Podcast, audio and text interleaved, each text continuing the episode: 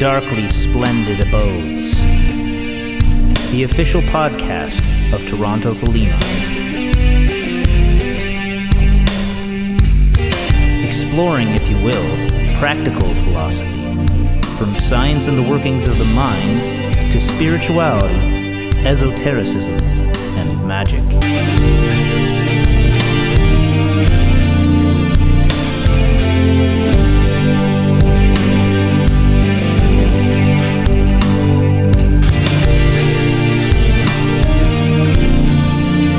Stooping down, dipping my wings, I came into the darkly splendid abodes. This is part two of our look at what Crowley called the real and perfect ritual of the hexagram. How does it compare with the Golden Dawn's original lesser hexagram ritual? What are the results of invoking Set into the circle? Edward Mason and I continue our discussion on this uniquely Thelemic rite. Do what thou wilt shall be the whole of the law.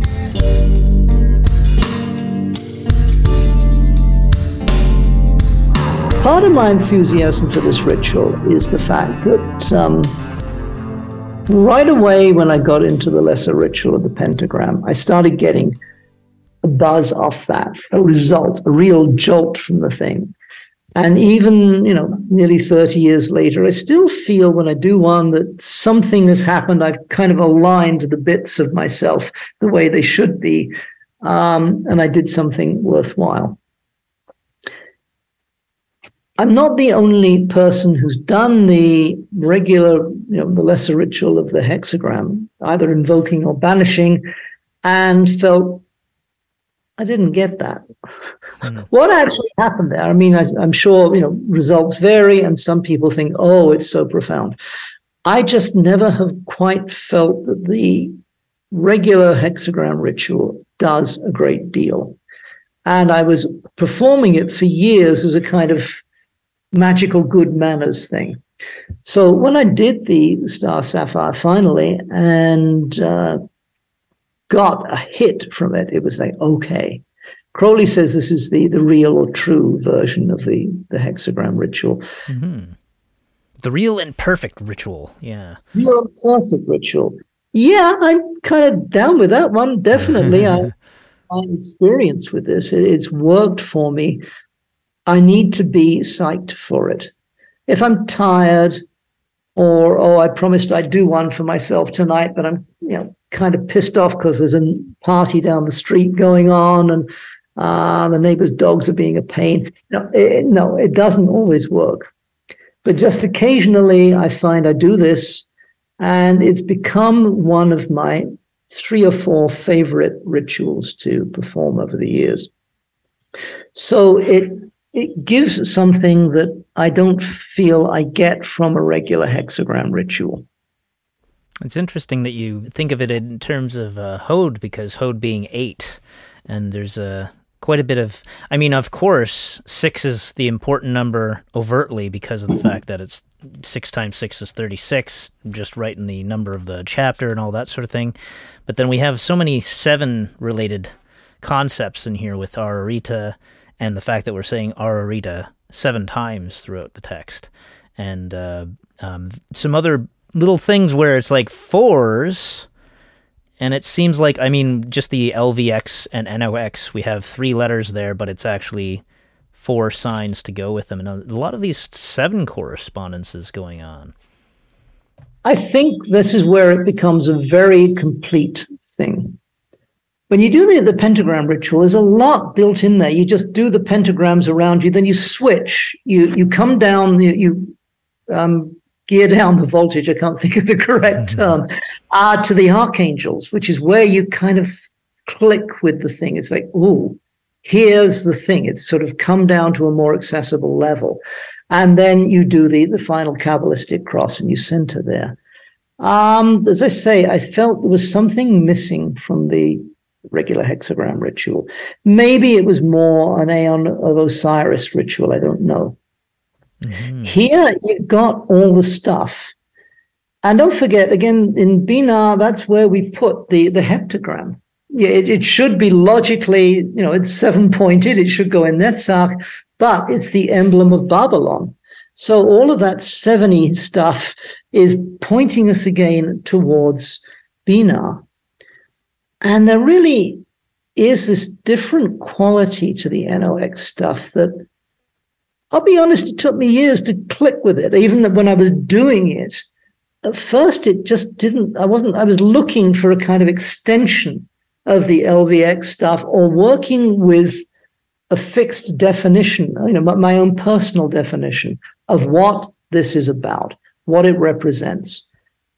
And it took me a long time to abandon that didactic way of looking at it and say there is something else that is happening here that you cannot define and describe and analyze well. You can only deal with it in the way that Crowley says. If you have to make the NOX signs, um, if you know them, and I don't think it means you, you looked it up in the book. I mean, if you actually know what they mean, if you will and dare and do them and can keep silent about them, the completeness of those signs. It's only when you've got a sense of that or how to enter into that completeness that they begin to put you somewhere else. Hmm. LVX, it's it's an extension of the ruach. It's the the realized, you know, analytical, rational, the the first order completed signs. You got there, you made it to first base. NOX puts you somewhere else, and you have to deal with it in, with reverence. And you can only make that reverence meaningful if, as I was saying before, with the whole thing of the rood, yeah, throw yourself in and you know to hell with anything. Just toss yourself into the flames. Mm-hmm. There's also, speaking of the rood, there's that uh, aspect of. Uh, as you've alluded to generally throughout the ritual, there's a sexual component or a sexual uh, implicit sort of concept going on. And uh, I think the uh, common uh, association with the rood and the rose is to see it as the phallus and the yoni and that sort of thing. Exactly, yes. Um, and of course, whether it's a man or a woman or somebody in, intersex, it, you're still the phallus as the adept, but at the end, you often become the rose receiving the effects of the ritual you've mm-hmm. done. Yeah, it seems to be the union of the two things is where the real magic is happening. Well, you are armed with the magic rood and provided with the mystic rose. Mm-hmm. That says something about the relationship of energies of male and female Within the rose cross, described as a circle with an X, the X represents the phallus, the circle represents the yoni. Mm-hmm. Um, so again, it's totally implicit here. Nobody needs to get naked. I noticed one person had done a comment online suggesting that in fact you had to do a sex magic rite in the middle of this thing. if that works for you, try that interpretation. I just found that the ritual itself needed to continue at a particular pace, but there needed to be a pause when you do that set triumphant, you throw your arms up, try and you know, release yourself in this ejaculatory manner to the all, and then you adopt the sign of Moulier, the sign of Baphomet, and receive the sacrament that comes back. When is dualistic ritual sexual and when is sex dualistic magic. It's the two become quite interchangeable here. Um, I'm sure you could do a sex magic ritual using the star sapphire. I haven't personally tried that one, so um, you know, please put in your the comments below your own experience, and uh, be interesting to know what you found out but you're omitting the sign of Isis rejoicing with the, the, the child. That is the magical or mystical result of the ritual. The, the, the, thing comes to you. You're having to use the, the set energies to get there. Another thing about set is that in the LVX signs, um, Isis, Apophis, Osiris are the three signs you make in the, sta- the standard lesser ritual of the hexagram. Now, in the mythology and in a lot of the carvings that we found in temples in Egypt, Set is actually in the bark of Ra, going, you know, down through the Duat at night, fighting off Apophis. Hmm. I think it's a wrong identification there, and you might want to see if you can find something else. Maybe put Marga in there as opposed to Scorpio Apophis destroyer. You know, Scorpio mom, the sun, the crocodile sun. Um, but you need some other term there, I think, to update the ritual to uh, Thelemic standards. It's interesting that um, when Michael and I were looking at Liber Reguli, there's a description in the commentary to that that uh, is describing the uh, the word lashtal or Lostel or however you would like to pronounce that. And he's one of the things he's um, breaking it down to is as a form of the tetragrammaton again, Yod He Vav He. Um, but it's interesting in that he is instead of the expected kind of Isis and Osiris pairing, he's using Isis and Set. And uh, right. so this is another case. It seems like Set ends up taking that. That may be that may allude to um, some of what Crowley Crowley's insights into set and its use in magic is. I think the whole Horus set thing is resolved through the Ararita. Um, one is his uh, universe. Oh, let me get the right thing again because being on this podcast. Yeah, this reminds I, me of the uh, the Arabic mantra that Crowley was using: "Kul hu Allahu ahad, Allahu samad, right. Amulad, etc., etc. It's very much the same sort of concept that one is his permutation. Yeah, one is his beginning, one is his individuality, his permutations are one. Everything is one. So you have Crowley's genius, and of course, the thing that gets him in most a lot of trouble is that he's bringing everything in because you can't exclude mm-hmm. facets of the universe and say, "Well, I don't want that. that that, that that's kind of icky or that's that's dark." Yes, of course, that's where you need to go to find the missing bits.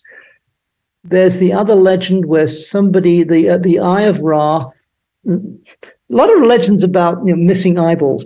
Ra's eye gets lost in the primeval waters of Nun, and I forget who goes down to find it, but there's this need to bring stuff back from the darkness. Mm-hmm. You've got to go into the dark, you've got to use the dark.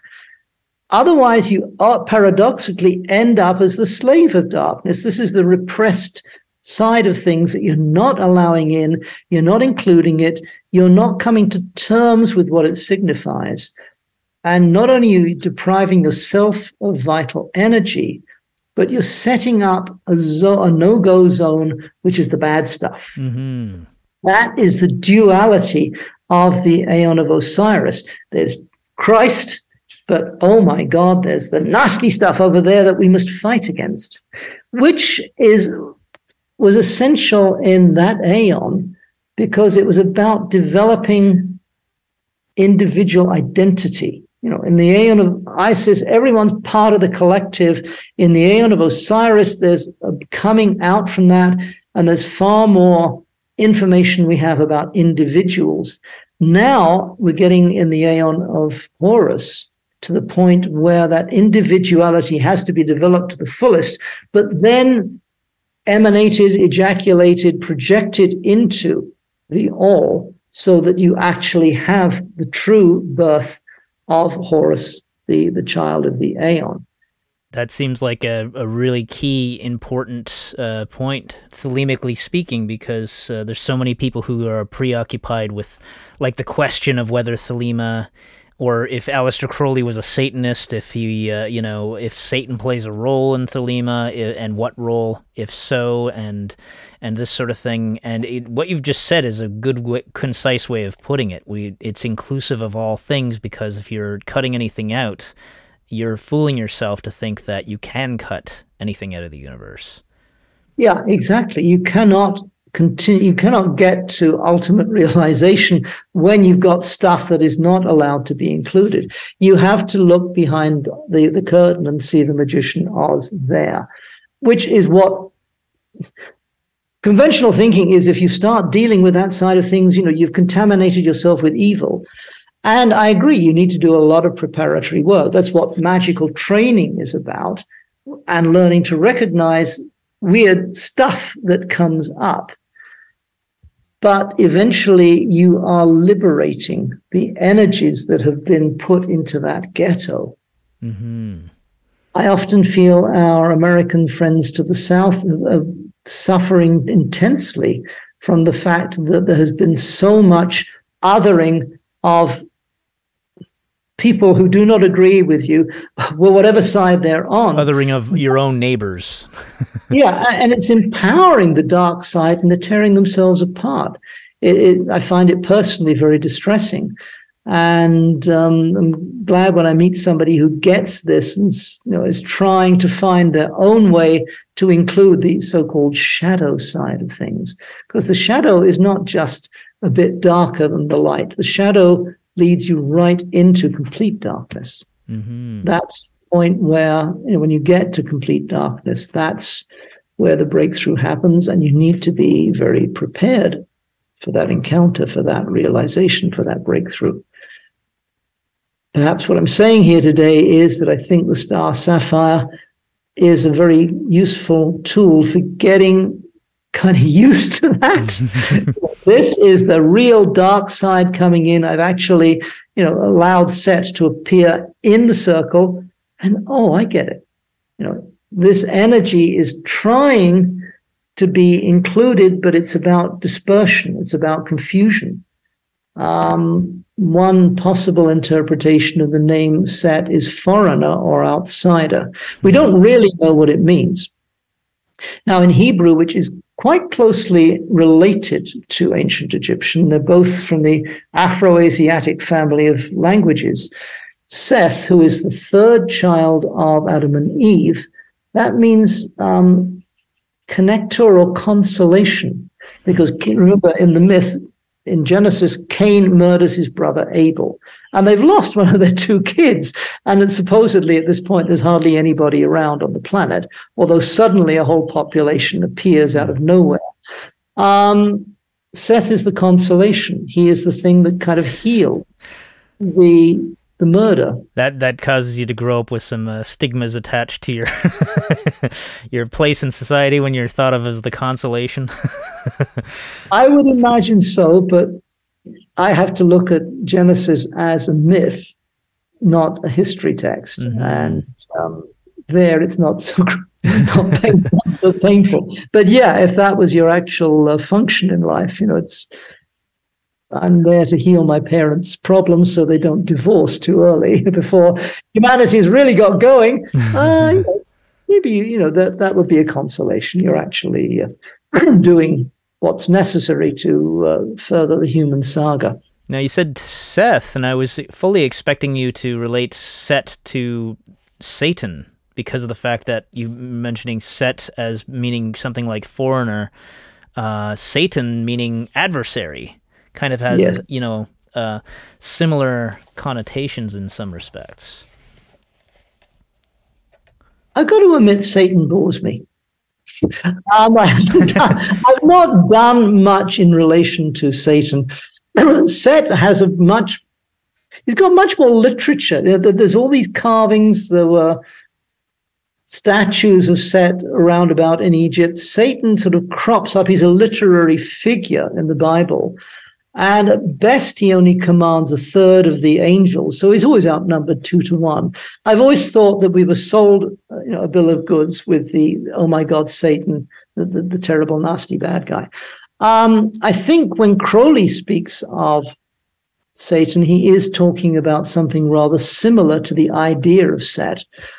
Well, you know that's that relates to this as well because I mean this is uh, with any kind of sex magic connotations that are going on in this ritual. There's a tendency to get a little bit excited where you churn it into completely just a sex orgy thing, or you try to negate the sex content. And I think uh, uh, everything is impure to the impure, you know, Yes. and uh, sexual energy can be an extremely powerful and um, sacred thing uh, when you approach it right. But it can be like a lot of people have very impure relations with it. That's exactly the kind of thing that we're we're talking about by like you know you try to cut out parts of the universe, then that's all you can see everywhere. You know. Yes. inevitably comes up is just projected onto somebody or something else. When you can look at all the weirder, kinky stuff in yourself as a Thelemite and think, okay, that's that's just stuff. I have a certain amount of self-knowledge. I'm learning a form of psychological self-discipline through magic. I will now choose what I'm going to do. And I'm not going to do things that would be destructive to other people because we're all part of a continuum and therefore it would be destructive to me. I'm going to be totally selfish here and not screw things up for myself.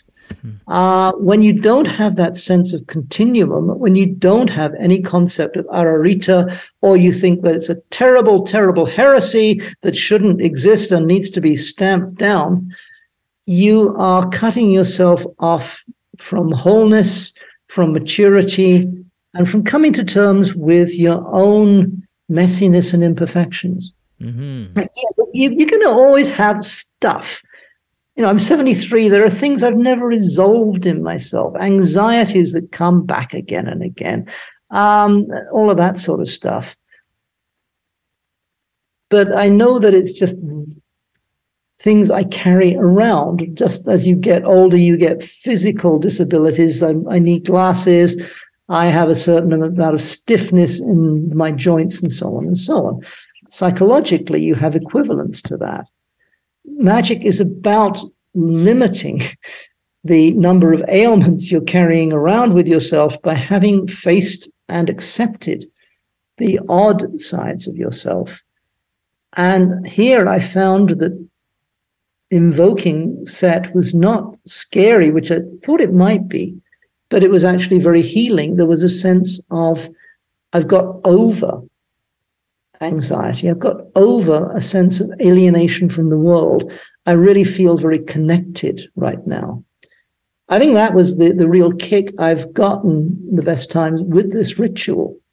You know, I'm connected. I'm not special. I'm not above everything. I'm not hyper realized. It's just I feel in touch with life more because the bits that don't usually belong in my conventional life, although I can conventionally talk about, are there and it's okay. There's a terminology for it. There's a way of identifying and observing the petty things in myself, not not dreadful evils, I don't think most of us have a lot of dreadful evils, but we have lots of irritating little mental mannerisms that we hmm. have to come to terms with. And Set is one way of addressing them because he isn't Satan. He is some being who was worshipped. There were pharaohs who were named after him uh, Seti the first, Seti the second, um, bunch of other guys whose names I can't recall right now. We know that the Egyptians were able to come to terms with sexuality far better than um, North American society has been able to do in recent years, I think. Mm-hmm. I mean, uh, North America uh, was largely populated by Puritans, so no wonder. Uh, it's only been a couple of hundred years since uh, they've been broken off as uh, separate countries from from England altogether. And I think there's a, a, desperate feeling in a lot of people who, if one, I think one ripple effect of Thelema is making people aware of shadow material, dark side material. I can understand that that is triggering some rather negative sexual attitudes and practices because you can't keep the lid on it anymore. Society doesn't support the old style repression that meant a lot of things didn't happen. I don't have an American example, but one thing I was reading a couple of years ago a number of there was a community of British composers and artists, uh, the composer Michael Tippett, the composer Benjamin Britten, who were gay men.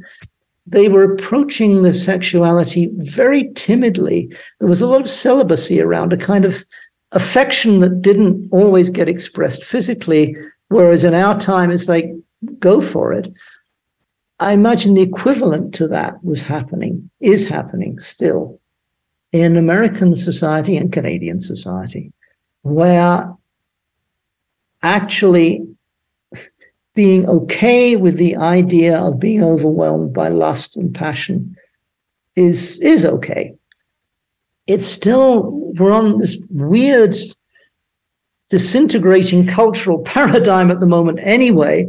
So everything is kind of odd in that uh, zone. Mm-hmm.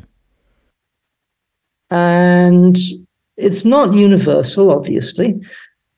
Overall, I think we have developed more understanding and empathy for different forms of sexual expression. But if you're in, in the community that's desperately trying to keep things out that is desperately othering non mainstream missionary position heterosexual sex, then you know you're going to be tormented and you're going to find it hard to uh, come to terms with your, your sexual side. I don't think I'm saying anything here that hasn't been said 10,000 times by other people. It just happens to, you know, come out of this ritual that it leaves you at a point where you can begin to heal some of your own anxiety, your own misorientation, and your own uh, repressions. Set doesn't do well with repression. he just comes straight out and does it. Yeah, it seemed like uh, looking into Reguli, uh, it was a similar kind of idea of um, almost counteracting a lot of your presumptions about things and that sort of thing. So um, uh, taking in all things rather than pushing things out and that sort of thing. Um, I think, uh, I mean, even when we're talking about where there's situations like this kind of fear of, uh, you know, if, if people are allowed to explore um, their desires and that sort of thing, then there's going to be all kinds of uh, uh, degenerates and and uh, criminals and all that sort of thing. It's like, well, there's degenerates and criminals already. That's not yes. that doesn't really have anything to do with it. And they're going to be there. They're going to they just w- learn to work the system. They're they're parasites in that sense where it's like they're they're specifically certain people who thrive in whatever the conditions are. They're called sociopaths a lot of the time, but you know it's like and you can't you can't say that that's because of um you know taking a certain stance on life. They exist regardless of the going social mores, you know? So it has nothing to do with it, clearly. Yeah, and we are still very much in this transitional phase between the aeons. All of the stuff from the aeon of Osiris is falling apart quite rapidly because it's not just Christian worship. It that underpins certainly in the West and I think internationally so many of our institutions our ways of relating, uh, even the ways we set up our commerce, derives from biblical models. When that archetype is drained of any energy, all you're left with is a husk, a shell, a, a kalipa in Kabbalistic terms. And it's not an easy time because of that. A lot of people are very afraid. I talk with people at times. I've had discussions about Thelema where I live with um, people my own generation who are quite open to non Christian belief systems, but they're still afraid to step away from the values that they've always had that come from the Christian tradition. I accept it's not easy because I too was raised in that. I, my, my family weren't church going, but when I was at school, in grade school in England, we had scripture lessons all the time. There were Bible classes once a week. I found them interesting and went through my own wrestling with Christian belief in my late teens, early 20s.